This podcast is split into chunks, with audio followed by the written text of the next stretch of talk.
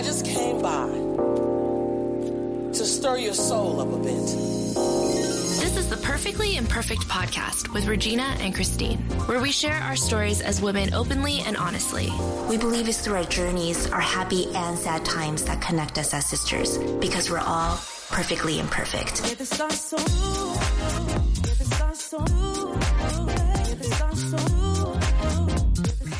Guys, and welcome back to the Perfectly Imperfect podcast, where we have vulnerable conversations about mental health, self growth, and relationships. I'm Regina. And I am Christine. Okay, today we're just going to get right into it because it is a heavy topic. Let's get down to business. yes, the Mulan soundtrack that I miss so dearly. Yeah, I know.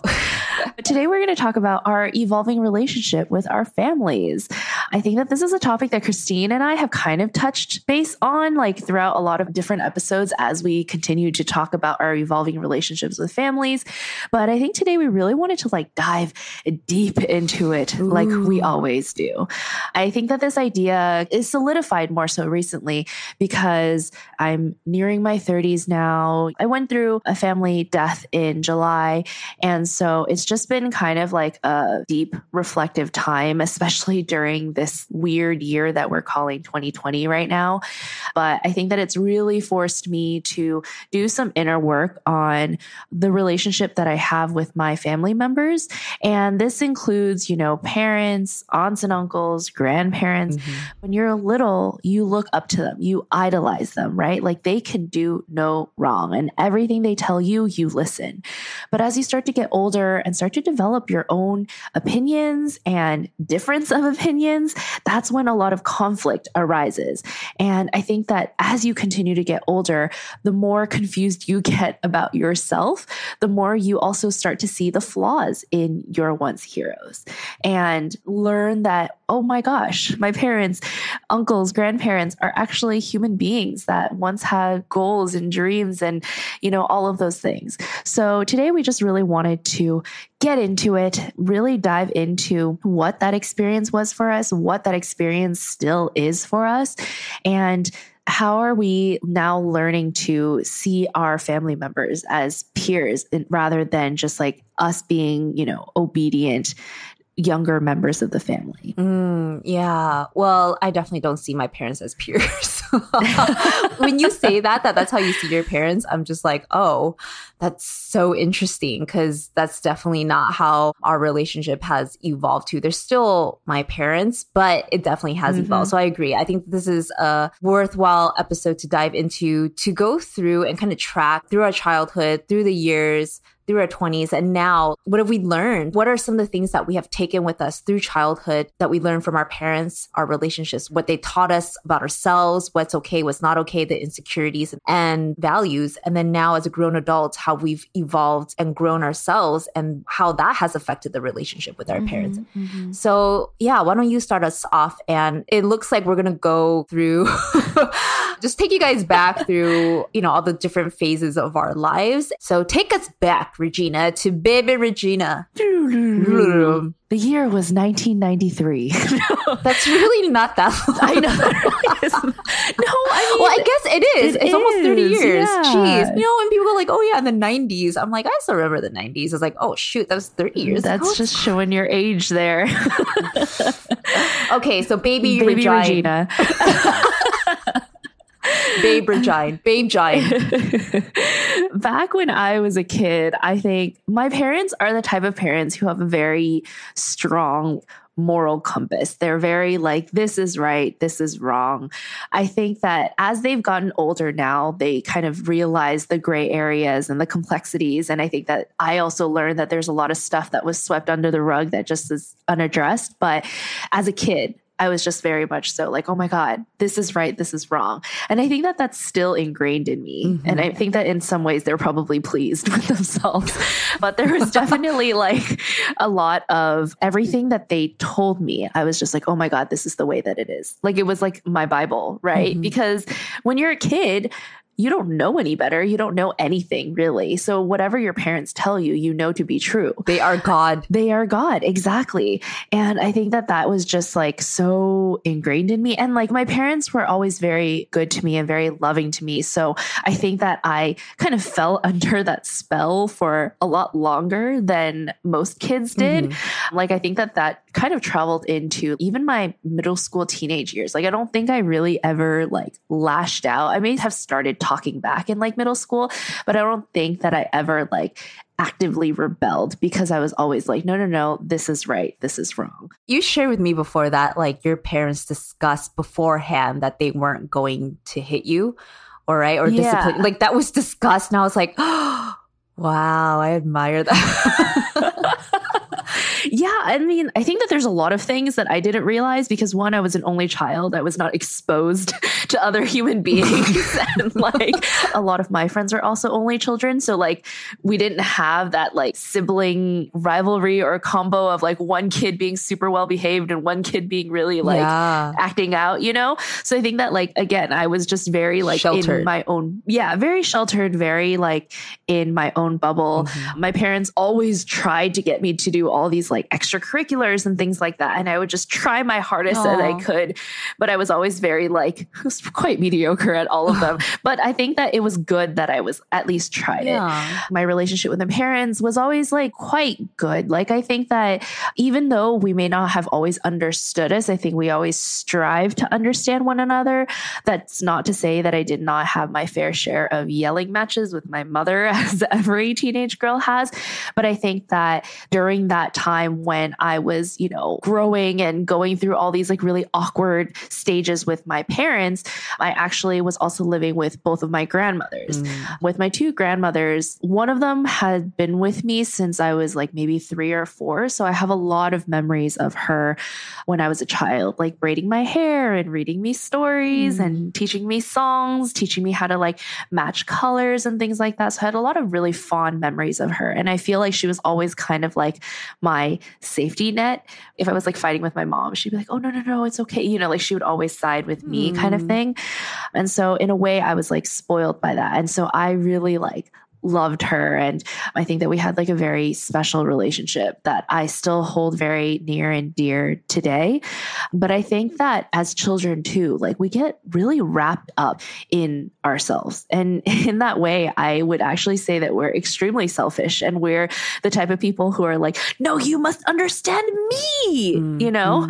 And in that mindset, like we're just thinking about us and how our parents should be to us as children and them being the adults. Like they should be the ones taking care of us. Like we shouldn't have to worry about, you know, like the financial situation or what is going on in the world outside of like our tunnel vision of like, oh my God, you know, my middle school friend is mad at me mm-hmm, and mm-hmm. getting them to like understand and sympathize with you and things like that.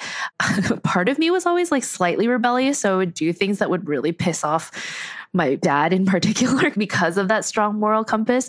So I think that there are a couple lash outs as I got into like middle school, high school. But I remember getting to college and being like, oh, I told my grandma this. I was like, I haven't been yelled at by my parents in a really long time. and she was like, well, maybe that's because you're an adult now. Mm. And that blew my mind. And I think that that's when that perspective of me being the child of the family started to kind of shift not in the sense that like you know i don't still see my parents as parents i definitely still do see them as parents and respect them in that way there's times when we have conversations and it feels like i'm catching up with a friend or i'm talking with a friend. But I think that in that too, you start to realize like a lot of the insecurities that they had that you might not have noticed before, the doubts and fears that they had that you might not know before. And that's when you really feel like a shift in that like oh child growing into an adult relationship and pivoting with your parents. Mm-hmm, mm-hmm. did you feel like you experienced something like that too? Yeah and i feel like this is why us sharing our experiences growing up it's a good contrast because i'm like the exact opposite of you. In the sense of growing up I mean, I relate to a lot of what you're saying, but I think it just happened in different time frames. Mm-hmm. So growing up, I definitely had the same parents were God. I was very obedient. Mm. I was a mm. very obedient child. And it developed really early on for me that I wanted to get their approval and please them in exchange for what I hoped would be love and acceptance. Mm. And this was really because and of course, at the time, I didn't know it. But then my mom really suffered from postpartum depression. Mm. She didn't know it either. So take into account she's an immigrant. She left her entire family to come over with my dad and start a whole new life. And my dad's entire side of the family was here. And my dad's mom was just, you can imagine, like the typical Asian mother in law who's just not nice. I would say that she's very mean, you know, she's really, she still is, you know. And my mom was also going through thyroid health issues. Mm. So I know I touched upon this before. I myself got this from my mom, which genetics, but like I also got the hyperthyroidism, mm. which now I understand is like your body just goes haywire. You have really little to no control over your emotions because your hormone levels are totally, at least for hyperthyroidism, is like being produced at such a rate that it's just uncontrollable. Mm. You know, so it got to the point where she has is called Graves' disease, which is like really, really bad point where her eyes swelled up. Like her eyes are huge for an Asian person. Yeah. But because of that disease. Oh, so wow. through all of that, that was my childhood where I realized that the abuse, the physical abuse that I got from her, as well as I really developed a lot of abandonment issues because I mean, she even brought this up like not too long ago where she remembered like as early as age like three, she kicked me out of the house. Wow. And I still remember things like this where I don't understand what happened. Mm. And now looking back, I can see where it's just, it didn't have to make sense. She was mm-hmm. suffering through a lot, but didn't make it okay. But as a child, I blame myself. Mm. You know, I'm like, oh, I must have did something horribly wrong for my mom to kick me out of the mm-hmm. house. So I felt like I didn't feel safe at home. Mm. And that's mm. stuff that I mentioned through our Instagram and stuff and touched upon. So I think through then I developed a lot of trust issues and eventually grew to, I became a people pleaser. I started to push people away to avoid rejection because I felt like I was rejected as a child. I developed a lot of guilt and shame and I could understand why I started to self sabotage and the need for control because I felt like I had no control growing up. Mm. And that's when that led to my teenage rebellious years. I think that was the part where I resonate with you, but it came at a much like when you say like, oh yeah, you stand up for your moral compass and then that would make your dad mad. Like for me, it was I started to see the hypocrisy in what my parents would be forcing me to do mm. and how they would act themselves. I realized that at like, you know, middle school wow. where I was like, you're telling me to do all this, but it's like you yourself didn't do good in school. you know? it just a lot of that's where Regina was like the conflict started to develop and the internal yeah. angst I just didn't know. Obviously, at that age, like you just don't know. You just know you're feeling a lot of feelings. Mm-hmm. And a lot of it came from like, how come my friends can do all this and that, but I can't, even though I've done everything you oh told me to do? I have had so many of those conversations. And those were the conversations that would piss my mom off the most. Because, like, you know, to be fair, I understand it from her perspective, where she's like, I gave you everything. Mm. I did mm. everything I could to, you know, give you this life that you had. And you're like comparing me to another mom. Mm. Like, are you saying that I'm not good enough? And I remember those are the conversations that she just like would blow up. And I was like, like, I think one of them was literally as simple as like, back then I really liked having long hair, but I wanted bangs. And every time I would just like cut my bangs like horribly. so I was like, one time I was like, mom, you know, so and so's mom takes her to just get her bangs cut. Like, why won't you take me to just get my bangs cut? It's like only $10. And mom was like, you want her? like, it just, it just blew so out of proportion and I could not understand why. Looking back at it now, I probably sounded like this huge brat, which I probably was as a child. Like every child is a brat to a certain degree, but I think that like it's those little things that now you look back on and you're like, "Oh, I can see how that would like really trigger them. Like of all the times they've triggered us into thinking we're not good enough, we've also triggered them into thinking they're not good enough. Yeah, yeah. And that's where like you said you start to realize how human they are, especially now mm-hmm. in like, you know, our 30s where I'm in my, you know, 30s. But like yeah, you really get to see how emotionally and I use this word because of the book that I've been reading, but they're emotionally immature because in that yeah. sense I understand what your mom is saying. However, mm-hmm. the way that she communicates it, just like how my parents is. It's like, you know, you're talking to a teenager or your child in that way as a grown adult, there's more effective ways to communicate that. You know, obviously they're human beings that get triggered. And that's the part where you're just like, okay, as a grown person, I can understand that. Yeah. For but sure. yeah, a lot of my teenage years were that, where it's like I would just want to go to the mall, just like Mm. any normal teenagers with my friends after school or on the weekends. Absolutely not. My parents were Mm. so strict with me. I could not do anything, you know, not even just a sleepover because I understand that, but it was like, you know, I wanted to join drill team. This was in middle Mm. school. All my friends were in it. My mom said no because I wasn't in math honors. Oh. And I was just like, you know, and so I just developed this whole like, no matter what I did, I just realized it would never be enough for them. Mm. And one of the catalysts to this was that I played violin ever since I was in kindergarten. hmm Which we learned from Mike now that that is a huge trigger for you. It is, I mean, not as much anymore as an adult, but it has been, right? Yeah. But that was something where it was like the point of contention for every fight with my mom because I know I picked the instrument, which is what she always went back to. She's like, I gave you a choice and you picked violin. Honestly, it didn't matter if it was violin or whatever instrument, it was how she forced me to do it. And I did not mm. enjoy playing classical. I hate classical music. I finally got to the point where I achieved the ultimate thing. I achieved first chair, first violin Right. that's super hard to do. And I just thought mm-hmm. like, yay, you know, this would be the ultimate acceptance and proudness for my parents. And I realized that they only came to one performance after that. And they brought my grandma just to show off. And that was it. It was like, I realized that there was no real support in it in the way that I expected. I guess the support to them was like, we're paying for you to have lessons, right? right. But it's like expecting them to show up, having them be like, oh my God, we're so proud of you for Yeah. accomplishing this thing I've talked about for so long. And then once you do it, they're just like, okay, cool. Meh. Meh. Yeah. Like this is what you should be doing, right? It's like bringing Mm. home the A plus, and they're just like, "Oh, that's it," and you're like, You're like, why is it not an A plus plus? Yeah. exactly.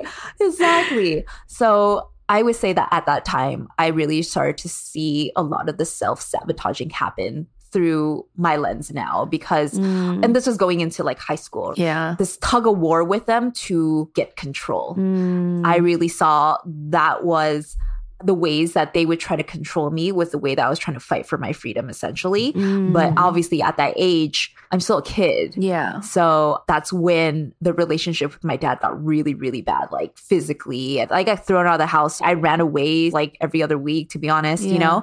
And then I just hung out with the wrong people, ditched all the time, and all these things happen. So, like, that was the point where if I could really get down to the heart of like when conflict really started to happen with my parents, when I started to push back, that was the route I chose.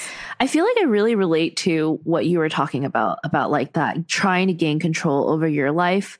In a way, like I feel like my parents tried to groom me into this like instrument playing, sports playing, like artistic type of Academically- individ- academically like successful type of person. Looking back, I one, I definitely did not take any of that seriously. I think my parents just made me do it and I was like, okay, cool. and I would like pretend to be asleep at the piano or like find ways to get out of it because I think that that Yeah. just like wasn't what I really wanted to do. But then I don't know if I was ever exposed to something that I really wanted to do. But I think that kind of control. I really started to feel in high school when exactly what you were saying, like all of our friends started going to the mall and like everybody started to go to like Old Town Pasadena or like K Town. And at that time, I had never gone. And this was another one. Mom, why have you never taken me to Old Town Pasadena? I didn't. Like, that was like a whole other argument. But I think that there were a lot of instances in which I felt like, why wasn't I getting that experience? And so I think my form of rebelling, especially like when I had my own car, was like going to those places and not telling them. But like it wasn't I like I was drinking alcohol or doing drugs. It was literally just me being like, oh, I'm going to go here. And then I was somewhere else. And then I wouldn't tell them about it. Like after school, I'd say, like, oh, I'm going to go to the mall. And at the time, I was like really into K pop and like K dramas and stuff like that. And then my friends and I would like go to K Town and I don't know, buy posters of K-pop boys Oh or something God. like that. What a I rebel. know, what a rebel. you I showed them. I truly did. I definitely think that when you get to those like teenage angsty years, a lot of it does feel like, why are my parents trying to control me? Why are they forcing me to do something that I don't want to do? And that's when we turn back to ourselves and we're like, oh my God, our parents like don't even try to understand us. And like, that's when you feel that need to like really find or like create that person outside of them Mhm, where you're like mhm. either upset over the control that they have or upset with the way that they do things that you feel this need to like separate and go on your own and try to figure things out. And in a way like i think that that's what a lot of college is about but i think that the seeds are planted in high school. And i think that white media like Disney in the 2000s media for me or like even Nickelodeon it always taught me that oh you're supposed to rebel against your parents. Like you're supposed to speak back at them and things like that. Or like you know it's okay to throw a tantrum Oh. about being your own individual person. At least that's what I feel like. Or maybe that's what I interpreted from those shows. But then in the end they always make up so it's always seeming seemed okay. So it's okay to rebel because everything will work out. It'll be fine. yeah exactly that's so interesting because that's definitely not the stuff that I was brought up on. and you know, for us, it, it happened in middle school. For some people, it may be happening in their 20s or 30s. You know, some people are like, they mm-hmm. actually like to operate in the set of rules set for them. They can work really well under, well, I'll say for my parents, like tiger parent type of environment versus me, I couldn't. And you know, this is something I brought up to my parents in college and in my 30s and stuff. I'm like, you two are the most stubborn and rebellious people. You guys don't do anything that anyone wants you to do, you know? So no wonder uh-huh. your firstborn child is like triple all of this.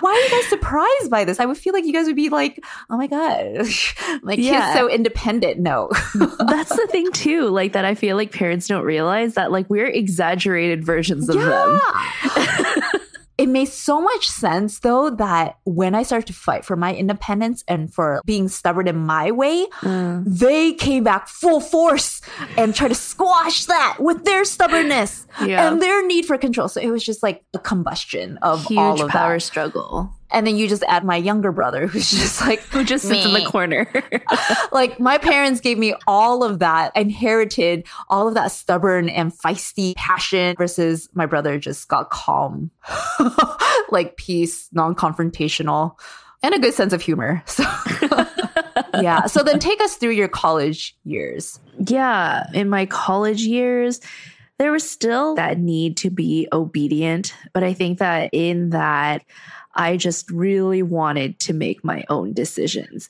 And in a way, now looking back, I think that that's also what fueled my move to New York, where it was just like I needed my own space. I needed time to be my own person. And I think that's what a lot of college was. And I've touched on this before too, where my college experience wasn't like the typical college experience that I had anticipated.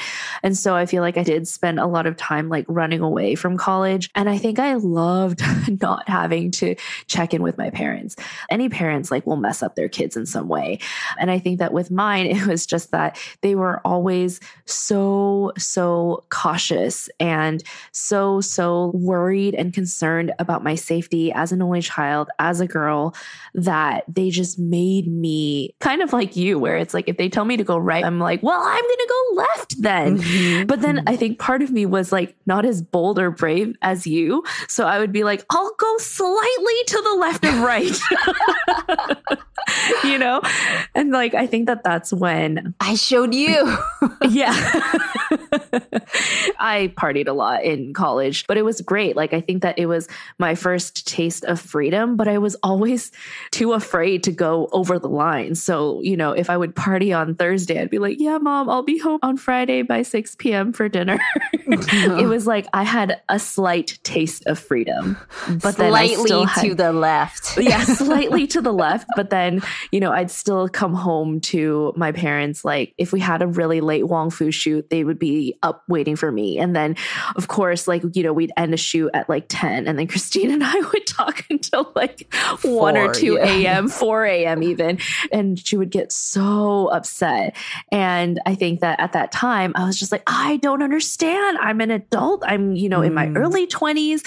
Why can't I have my independence? Like other parents don't even care where their kids go. And you are like waiting up and like this caused like so much guilt onto me. And like those were the arguments that I would have with my mm. mom. Oh, those were after our talk. Yeah, those are after our talk. Like I would stay up an extra half an hour being like, well, I just want to do whatever I, you know. and I think that that's just kind of like one of the growing pains. Like, you know, I think now also being older and being a woman and just knowing what I know now, I understand why my parents were so protective. But I think that in a way too, I always felt like that's why I now struggle with who is me and who is who my parents groomed me to be, Mhm. you know? And I think that that was also part of the growing pains of college, where it was like some of the things that maybe they were like, oh, this is really, really bad. I would be like, is it? Though? I mean, there's ways around it, you know? And I think that that was always how I was like following the rules, but then getting away with what I could. So, like, Mhm. it, it, that is so you to the T. I think like, there's so many different ways where like even when we're doing pip stuff, it's like you'll do what you need to do, but then there's certain things where it's like it's very innate in you to just do it Regina's way, you Yeah. know, like slightly to the left. I guess slightly to the left. Exactly. And I think that that was my way of, I guess, having control in my life because I think Ah, that yeah. for so long, I felt like I just did everything by the book, but I never did everything perfectly by the book. And so it was like, oh, well, like, why not put a spin on things if I can? And you say by the book, it's like by your parents' book. by my parents' book. And I don't think that my parents were like super tiger parenty, but I think that they were definitely very overprotective of me. What what were you afraid of if you were to totally go over the line, like how your parents would? That's the thing. Like, you know, when you're describing your fears and anxieties of like, you know, abandonment and things like that, like, I think I was lucky where I knew in the back of my head my parents would still be there for me. But at the same time, like, I just was so fearful of disappointing them. I think you still are. Yeah, I still am. I think that that still reads true today. So then, what would happen if you did disappoint them? I'm sure you have. I mean, just I'm sure you're just a huge disappointment I'm to them. Sure, you know. Well, I think with my mom, what I realized is that she's very quick to react on her emotion, and I'm not. If she reacts quick with anger or yelling, then I immediately react with that as well. And so I just have a lot of memories of like just scream, yelling, crying with my mom. Even now, like I get really snippy with her because I think that we just process things in different ways. It was to avoid that conflict. Like, oh, they're not mad at me. Cool, let's keep it this way for as long as possible. Because once my dad, to be honest, like rarely got mad at me, I can name the times that he actually like yelled at me. But I think that with my mom, she was like very easy to anger.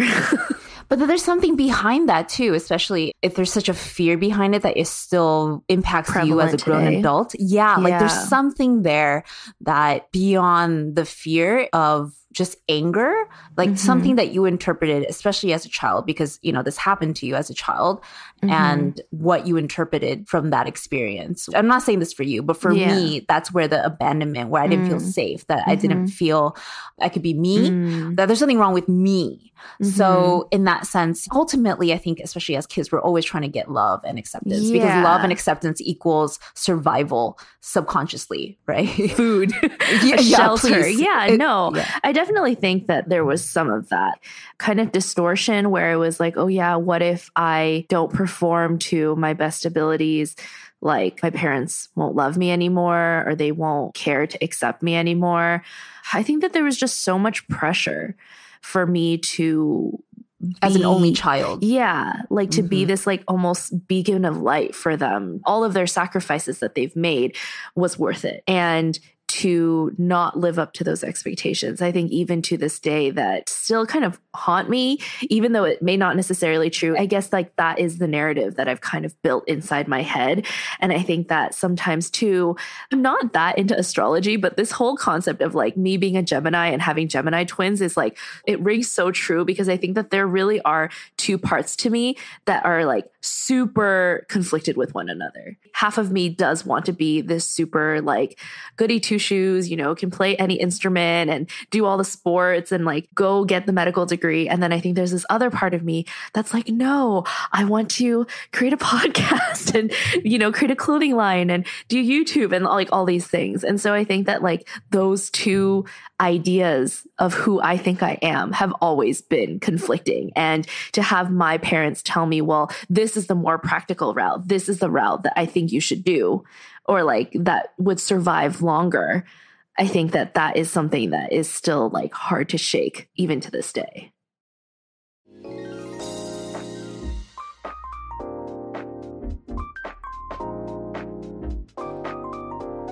Hey, Christine here.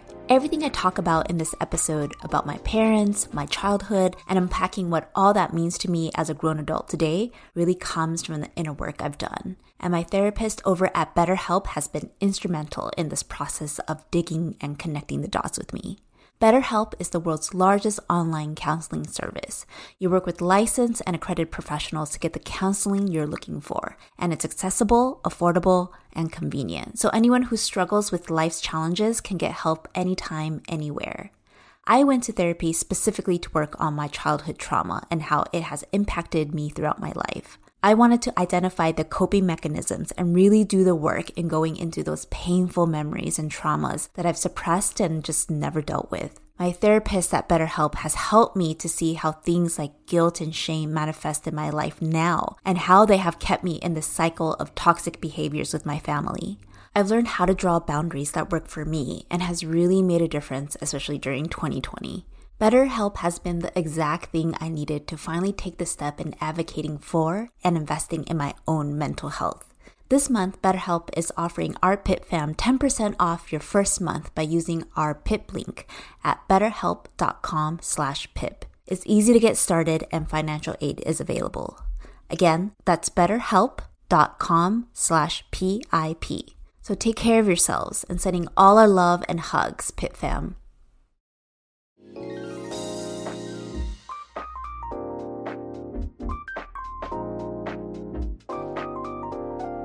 I think you said something really interesting about like being their beacon of light. And that's something, dude, this is sounding like a life coaching session. This is exactly what I do with my clients. But you know, I think as we continue on with this episode, because I wanted to share about the things that I picked up from the book of adult children of emotionally immature parents. Yes, yes, yes. That's um, the one. And also, we recorded a sister advice episode about families where I actually go into more detail about mm. the to dos of if you feel triggered by your parents and all of that. But I'll bring it up as we talk about this idea of the healing childhood mm. fantasy as well as the role self, where these two concepts maybe like they'll tap into something for you because it did for me to better understand what I told myself and imagine the fantasy in my head of what I had to be for my parents in order to achieve what. Mm. Because as a child, we obviously don't process things in a realistic sense, right? Everything is just like by feelings. For example, my mom going crazy and nuts, right? When mm-hmm. I was a mm-hmm. kid. As a child, obviously, I don't have context. I don't know what's really happening. So you can imagine as a three, four year old that you're just interpreting immense anger, immense reaction to something that it must be you. Mm. I did something so bad. So therefore mm-hmm. I am a bad child. Mm. And of course, in that moment, like you said, we don't want that to happen again. the last mm-hmm, thing we mm-hmm. want is mm-hmm. to be yelled at or to go through that traumatic experience again. So we develop this like fantasy or this role self of what I need to be in order for that never to happen again. you know, or mm. to keep mm. my parents happy or for them to love me. So we'll tap into that. But yeah, I think that's so interesting in what you shared, even now, right? Because that's example of why we're doing this episode of things that we grew up through, even different stages. Because this is you, even in college, experiencing mm-hmm. this, and then how that has still impacts you as a grown adult now, who's 29. Even though you see them mm-hmm. as peers, there's still this like juxtaposition of like what you said they're like your friends, but also there's another part of you that still feels very much like a child and a fear of disappointing them. Yeah, definitely. And I think it's one of those things too where it's like you realize what your feelings are towards them as you grow older. I've definitely noticed this where I start to like analyze my parents a lot more, right? Exactly like what you were saying about reading up on them or just noticing like patterns and triggers and things like that that become just really, really apparent to you when you're an adult. Exactly how you're describing, you know, your mother yelling at you as a kid. You're like, okay, well, then now that I'm an adult, I look back back at the situation. And of course, I understand what she's going through. But as a child, you do not understand that. And I think that that too conflicts with the idea that, like, oh, no, no, no, but our parents are gods. Like, how could they do wrong? How could they be wrong in any sense of that word? Mm-hmm. Because they were all you knew to be true for over a decade, the first decade plus of your life. And I think that that's the thing that, like, a lot of us struggle with too when you start thinking about about their perspective on us, how difficult it must have been to, you know, you're in your mid 30s, I'm nearing my 30s. Like, it is around this time frame that they started having us, right? Yeah. And they started assuming that role of being our God. That's so crazy to think about now that we are that age because I think that that used to always feel so far away to me. But I think that when I start putting it into that perspective, I'm like, oh my God, I have no idea what I'm doing. Right. Why do you think I'm not having children? Because that never feels right. Because I'm just like, I don't have that feeling of, I guess I hear it all the time where a lot of people are like, you're never ready to be a parent. But I think mm-hmm. through my experience, see, this is something where I'm watching my parents and also their marriage mm-hmm. and how mm. they were parents to me made me mm-hmm. really, really cautious of just, like you said, like parents will fuck up their kids in some way, right? So, like, yeah. I don't want that responsibility. That's a huge weight, you know, because even now you see the ramifications of how a grown adult is still very much impacted and scarred by their childhood or even their parents, their upbringing. That can last a lifetime if it's unresolved mm-hmm. or you mm-hmm. don't do the work to heal. But yeah, connecting with what you're saying in my 20s is what I also realized too. It's with life experience that you have yeah. to go through life experience on your own without your parents to be able to take in different people's values, different people's views and how they grew up. And it really just broadens your world, right? So it obviously opens this world beyond your parents being God and in this mm-hmm. bubble that you grew up in. It made me grow up. At the same time, I also experienced the whole like going back to Taiwan, even though I have been going back to Taiwan, but this was as a grown adult now in college and really seeing how my parents grew up, what their dreams were before they had us and what they gave up and all these things and really connecting that. They're human beings. And I really agree yeah. where you get to the age that they were at your age and you're like, oh my God, would we have been friends? this is something that me and my brother have concluded that I don't think that we would have been friends with our, with our parents. it's just, we're just, I don't know, we vibe differently, you know? Maybe my dad, yeah. surprisingly, yeah. but definitely not my mom. I think it's so interesting to like think about that because I think in so many ways we are like our parents and in so many ways that is compatible and it's not. Honestly. and then after college, I moved home. And I know this is something that a lot of people experience, right? Regina, from coming back mm-hmm. from New mm-hmm. York, you get a taste of independence and you're yeah, like, and it's sweet. It's so sweet. and it made our relationship so much better. But mm. the thing, and through reflection of preparing for this episode, I realized that even though me maturing and approaching the relationship differently really changed how good things got, what stayed constant and still has stayed constant based on my parents' side is that when we argue, it would still just be as toxic as ever.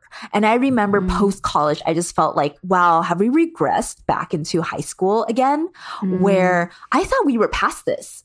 But then every time we would fight, especially when I moved home, it was like, oh, and I have to check in with you again. Mm, oh, I'll be home at this. I have to do that. Yeah. Yeah. Mm-hmm. No, my parents threw out the cardigan of like, if you're going to live here, then you have to do what I say. So that was a definite adjustment. But I, through the self growth and self digging in myself, because I remember in my mid 20s, I literally bought a book. And remember, this is like, 10 years ago. Okay. So quarter life crisis was barely starting to be a thing. Like it wasn't mm. something that was like, oh, I'm just going to like hashtag quarter life crisis. like I was introduced to it and I was like, oh my God, this is what I'm going through, you know? And through that, realize if I want the respect as an adult, I need to start acting like one. Mm. I cannot expect them to give it to me just because I'm of age. You know what I mean? Mm. I feel like a mm. lot of us have that where it's like, I'm going to pursue my own path. I'm not going to do what you're telling me to do. But also, can you help me with rent money? Mm. Or like, mm. can you help me figure out life? It's like, no, learn how to do laundry on your own, you know? Like, mm-hmm. if you mm-hmm. do all the things that add to the fact that your parents still see you as a child, they're still going to do that as a baseline because you're always going to be their child. I get that. But if you keep giving them reasons to see you as a child, yeah. then yeah, they're not going to take you seriously when you're just like, yeah, I'm taking an unpaid internship and I don't really know what I want to do in life, but I know I don't want to do what you're telling me to do. Oof, yeah, that hits hard. I mean, I definitely can relate to that too. I totally agree with you. I think that our parents will always see us and process us as kids. You know, yeah. I lived at home for a year while I was doing my master's program where I was like, no, I'm going to go out with my friends and stay out late at night and blah, blah, blah. And then like they saw it as like I was being irresponsible. So, yes, again, as an adult, I understand. But I think to me, it was just like, oh, it's such a hindrance on my freedom. Right. It's, it's very overbearing. Yeah. I mean, absolutely what I've learned for me, what's worked for me is that even though they disagree with what my decisions have been, like, did they want me to go into a YouTube company? Like, they didn't mm-hmm. even know mm-hmm. what that was, you know? For most of my career, they were like, what the fuck are you doing? but I just realized for me, it's like, you know what? I'm not going to ask them for permission. Mm-hmm. I'm just mm-hmm. going to do it. And in the process, just show them show them mm-hmm. that this mm-hmm. makes me happy show them that i can make money from it and be able to support myself and make responsible decisions instead of reckless ones and that's the part where it's like if that's the route that you want to take where you're like i don't agree with what my parents would want me to do or their values that they're setting on me it feels overbearing and all of that then I understand how it's like with Asian parents because we're not like white people. You can't just be like, no, get out of my life. I'm gonna go live my own life, yeah. mom. I just own you then, you know? Yeah. Like, I know we're not going to be like that, but it's finding the in between where it's like, all right, it's not like you're lying to them, but just go and do it then, then show it to them. Because honestly, I think at the end of the day, our parents just want to make sure that we're okay. Like, can you do mm-hmm. it? That's why they still treat us like children because half of them still thinks like, oh my God, can you survive? Yeah. And as women, they want us to marry because they have the concept of, okay, if you can't survive, at least you'll have a husband who will take care of you. Mm-hmm. You know, yeah. that's really why they drive us to do these things. That's the background of it.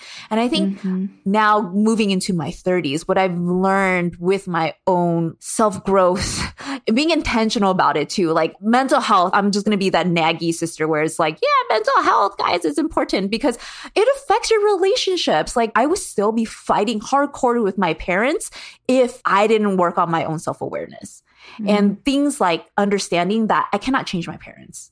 I need to work on or have been working on how I project and interpret situations that involve my parents as their daughter with baggage from them. Mm-hmm. So when they say something to me now, obviously it's not just about like, Christine, you need to eat more fruit. Like it's coming with years of, oh my God, my mom always says this. Nothing's ever good enough for her, you know? Mm-hmm. That's where it's coming from. I'm projecting a lot of that and also have mm-hmm. internalized mm-hmm. a lot of the I'm not good enough from them. So it's like triple triggered. Mm-hmm. so now understanding and working on that, I have developed this expectation, which which we do with people that we care, even people that we don't know, right? This mm-hmm. expectation that we have of other people, but that's what sets you up for stress and disappointment and resentment and frustration, mm-hmm. because it's out of your control. Mm-hmm. You can mm-hmm. never control how someone reacts to you, how you want them to understand, no matter how much you explain or tailor things to them or restructure things. They are their own people. Mhm. That's what I realized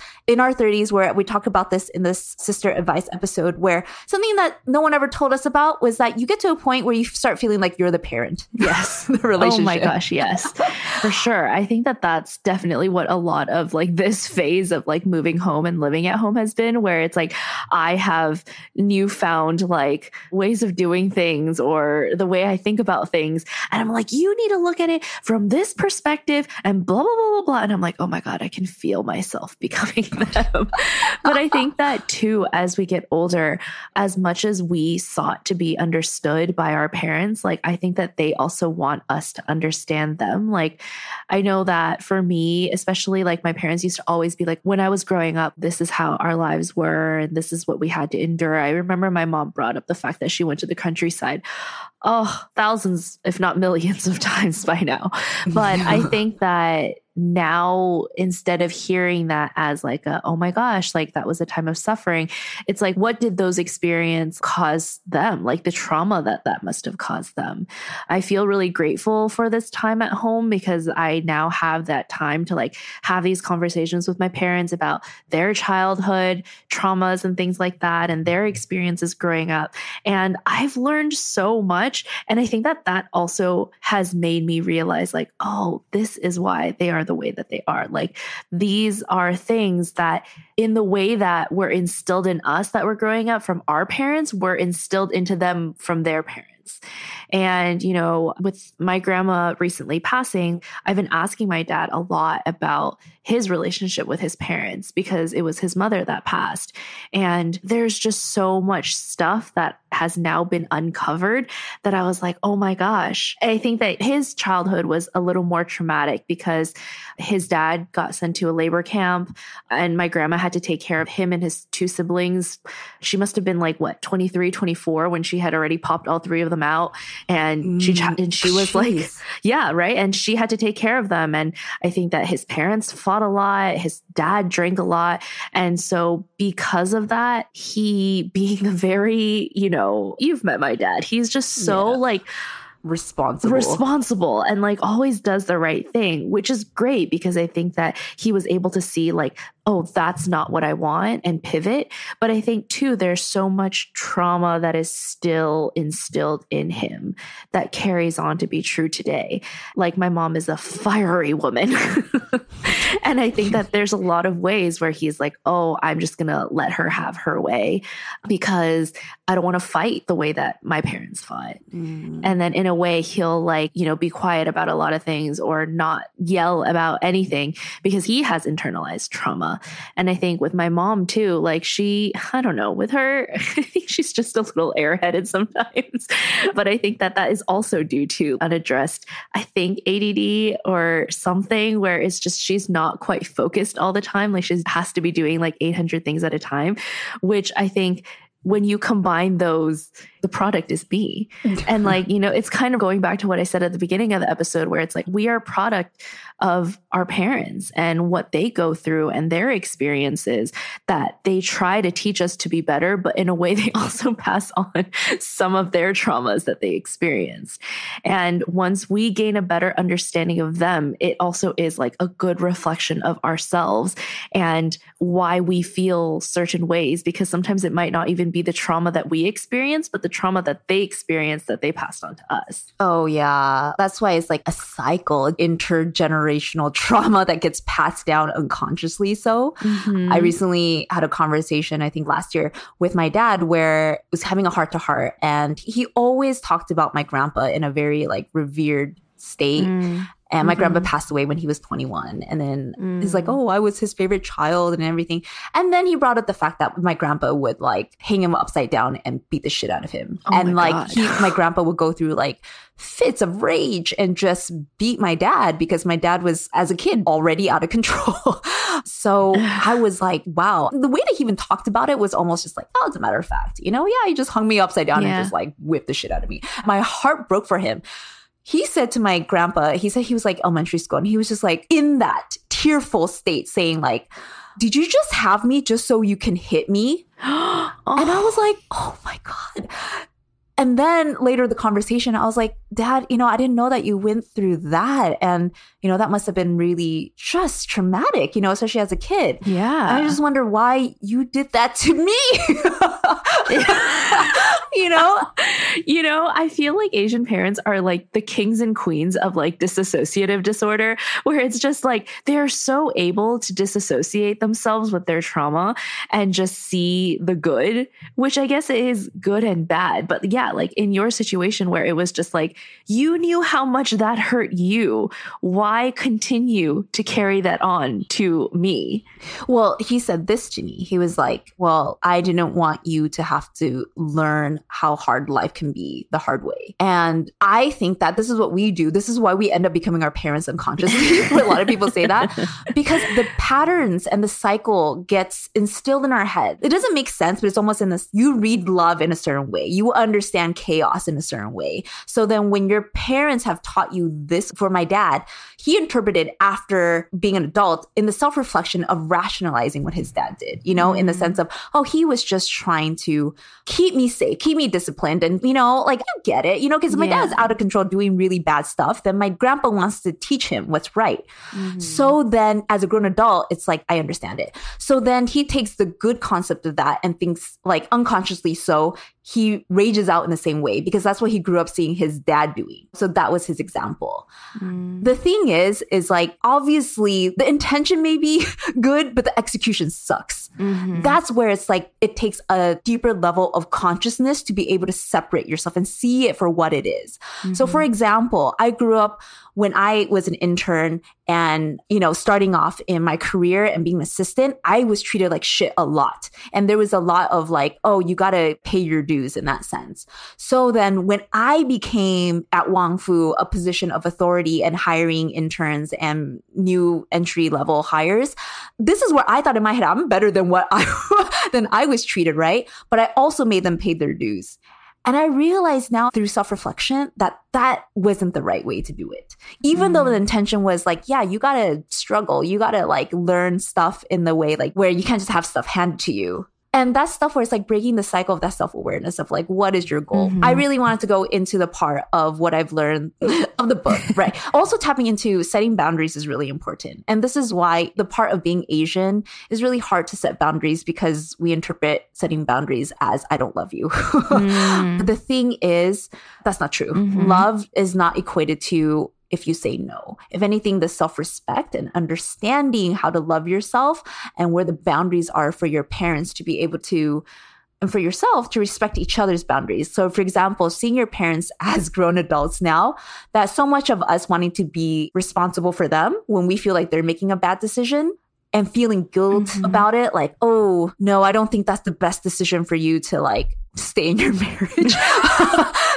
to me, I got to a point where I was understanding that the boundary that my parents are setting is like, that's their marriage. It's not my business as much as I, as their daughter, seemingly what I see is best for both of them like respecting their boundaries. Mm-hmm. So same thing with me, like the boundaries mm-hmm. I set like I have to respect my own boundaries too. But it doesn't have to be boundaries is such a big thing where if you cross my boundaries, then I'm never talking to you again. You can adjust boundaries. I think the part about the child healing fantasy, and I really want to read this to you guys, and perhaps Regina, this is an eye opener for me, but it's like as kids, we make sense of the world by putting together a story that explains our life to us. We imagine what would make us feel better and create this fantasy, a hopeful story of what will make us truly happy one one day. So as kids, we think that the cure for our childhood pain and emotional loneliness lies in finding a way to change ourselves or other people into something other than what they really are. The if only. So this affects us as grown adults in all our relationships and expectations we have, including our parents. Like, for example, it's like, if only my parents were like this. So we have that expectation. Or mm. as a mm. grown adult, it's like, if only I find someone who will be my everything, then I will never be lonely. Mm. So that in itself is manifested a lot of times through our childhood fantasy of how we felt at that age that we weren't getting or not enough and we fantasize about it and this is how we carry it over as adults and in the book, they gave an example of a woman who believed that if she could make her depressed dad happy, she would finally be free in her own life to do what she wanted. Mm. But the truth after therapy was that she realized she was always free to live her own life, even if her dad was miserable. See, that's the stuff I think that was really relatable to me as an Asian person because it's like, yeah, like what Regina said, I feel the responsibility to do and honor what they sacrificed in life. So therefore, if I must quote unquote suffer in a certain way so that they feel like they are honored or I'm respecting what they sacrifice, then so be it. Mm. But I don't think that that's the case because both can exist. Our parents are responsible for their own lives as adults. Mm-hmm. So if they get disappointed because we're not doing things a certain way that they want, that is the consequences that they deal with based based off of their unrealistic expectations of who they want us to be. Mm. And we as kids do not have to fulfill that role in order for them to be happy. You know what I mean? Because that is not the key to their happiness if we have to pretend to be someone that we're not. Damn. So let me go into role self. This will dive into that. Mm-hmm. Role self is if your parents don't give you what you're looking for in some sort of shape, way, or for your caretaker, and you show them your true self. This is why, as kids, it's like that's the closest that we get to our true selves because we're untainted. It's our mm-hmm. most innocent self. Mm-hmm. So with the role self, is something that you make up in your head as a kid in order to be accepted and loved because you showed people your true self and it was rejected in a sense. It wasn't fully accepted. So we developed in our heads that we had to be a certain role in our family in order to achieve, I don't know, peace or love. So, for example, like I internalized that I need to achieve, whether it's academically or in extracurricular, like violin, for my parents to accept and be proud of me. So I played into this role self of I need to almost be perfect all the time. So by pretending what we think our parents want us to be, we think as kids that we found a way to get their love and acceptance. So in the process, we lose touch with our inner and outer reality. As an adult, we believe that this role self will keep us safe and it's the only way to be accepted. Regina, I feel like for you, wanting to play it safe, wanting to be the prim and proper, what you said, this like Gemini self, is because I think some of that is still played into your role self of who you think you need to be in order mm-hmm. to be mm-hmm. accepted. Mm-hmm. Not even by your parents anymore, but I just think generally, right? Yeah. And we all have bouts of that for me, I realized that the beginning stages of this was in my rebellious teen years, I wasn't being who I really was inside. I just didn't understand it. Mm. Since then, it's been a process to really lean in and give myself permission to express and feel who I really am inside and not feel shame or embarrassment because we were taught that by crying, by expressing that we felt sad or angry. And then we were told to like, don't do that. That's mm. not okay. Mm-hmm. Then we shrink into the selves of like, okay, we can't do that. That brings shame and mm-hmm. embarrassment. In that, I also learned that I judge myself much faster and much quicker than anyone else can because my mom used to be that voice for me. She used to criticize me right away for everything and things that I didn't think that she would criticize me for, she would. So in order to protect myself, I started to criticize myself first before mm. she could mm. criticize me. And it's been a process to really unlearn that this part about understanding that you can't really have a deep and satisfying relationship with this role self. Because in order to have a true connection with any human being, you need to be vulnerable and you need to be able to express your true self so someone can really connect to who that really is and relate to that versus two people that are trying to pretend and play this role with each other. Mm yeah. it's tiresome to be this role because it's not really you. It's made up and you're always afraid that you're going to be discovered as an imposter. But the thing is, your true self will always come out. There's always going to be pockets where it leaks out, right? That's who you really are. Mm-hmm. the mask slides off for a 2nd mm-hmm, mm-hmm, definitely. And I think that kind of going back to what you were saying earlier too about like learning to separate your happiness from your parents' happiness I think that that was also something that I don't know if this was like maybe an only child thing, but it's just like there's only me. Yeah. In a way, too, I feel like they kind of put all their eggs in my basket. And so I just strove to make them happy because I thought that that would make me happy, which it obviously does. But again, with like the internal conflict of being like, well, what if what makes them happy doesn't make me happy? Yes. Yes. But then see, then you're caught in that like, what do you do? Yeah. Because your role self wants to fulfill this part of, yeah, I am responsible for my parents' Mhm. happiness. And that is buy doing my part of doing what they say. But then the other part of you is like your true self is like, but what if that's not really what makes me happy? Yeah. So you're caught in between. My real self is by K-pop magazines in K-Town. Yes, that's really what it is. Just let me cut my bangs, mom. Just Just let me pay someone to cut them so I don't look awful at school. Yeah. I'll end it with this to sum it up for me is that at this point, we're looking for an adult relationship with them, not a recreation of a parent child dynamic. Mm-hmm. So, this means relating to them as a separate, independent adult versus a codependent. You know, my parents' values are my values because of our culture, the authoritative versus child relationship. Like, we're not trying to recreate that. Yeah. And I know our parents, and I don't blame them for this, but that's their default a Mhm. lot of times. So now you being a grown adult, how do you want to live your truth and act authentically to that?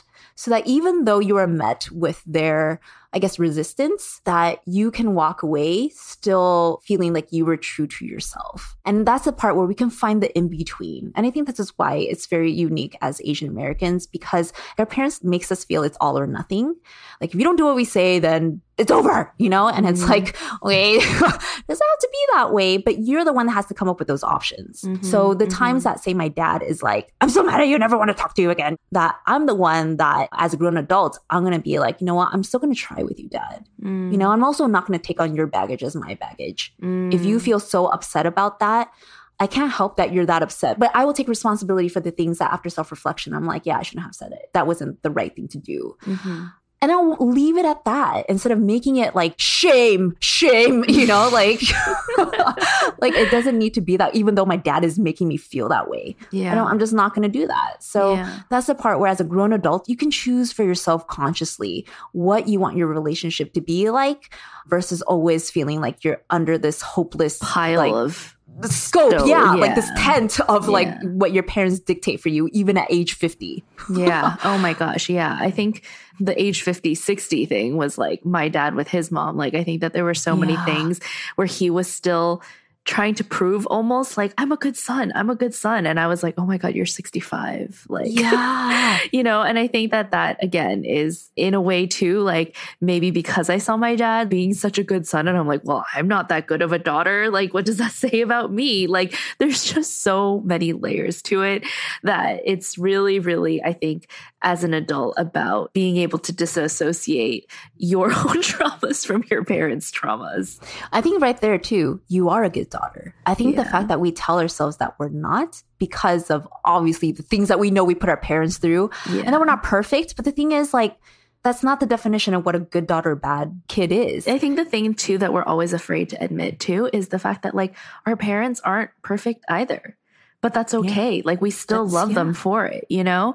And I think that that's something that I'm learning more and more every day too. Living as an adult in their home is that really trying to understand them in the way that I think I sought to be understood as like a teenager Mm-hmm. where, you know, hearing their background story, hearing their upbringing, hearing the way that they even view like something as current as like the current politics, you know, like how our country is handling COVID. Yes, I understand that, you know, a lot of these conversations can get into like arguments, but I think that the way that they think about politics and the way that they, you know, react to the news, like that tells you a lot about who they are as people too the more that you just understand your parents, the more you'll understand yourself as well. Part of being an adult really is learning to separate the two. And I'm still going through it. like, I think Mhm. that there's a lot of things that I feel like I still carry with me through my day to day and how I see my future, even. But I think that being able to understand your parents, it builds that relationship that's closer with your parents. They had a whole life before us. And I think that that's something we often forget because we came into the world and we're like, ta da, we're here. And your whole life should be about me now.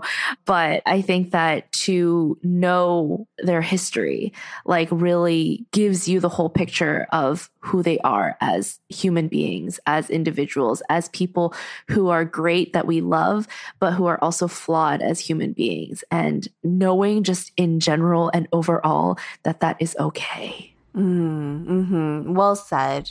What a great way to sum up this episode. I know that we can go on and on about it because even just the things that we touched upon, there's so many other bullet points to it, right? Mm-hmm but whatever your situation is with your parents especially during during this time of the pandemic i know relationships can be strained but email us dm us send this episode to a friend if they're trying to figure out how to deal with their parents. And we love to have like discussions like this where as a community how can we learn from one another? And especially with like immigrant parents. I feel like that's also very specific too. Mm-hmm. Thank you guys so much for joining us for another episode of Perfectly Imperfect. I love having these conversations with you guys because we get really raw and you can tell that even as we're having these conversations, we're like analyzing each other and yeah. each other's traumas. And I think that it helps us realize a lot of things. So we hope that, you know, these conversations are ones that you can continue to have in your own personal life, or maybe this inspired you to sit down with your parents and and ask them questions that you wouldn't have normally done. And if you guys didn't know, we have untold stories journals that we will link it down in the description below. They are these beautiful faux leather journals, and we really, really encourage you to use them to write your untold stories. So check out the link in our bio to purchase one and support our podcast so we can keep creating content for you guys. Yay! All right, we'll talk to you guys next time. Bye. Bye.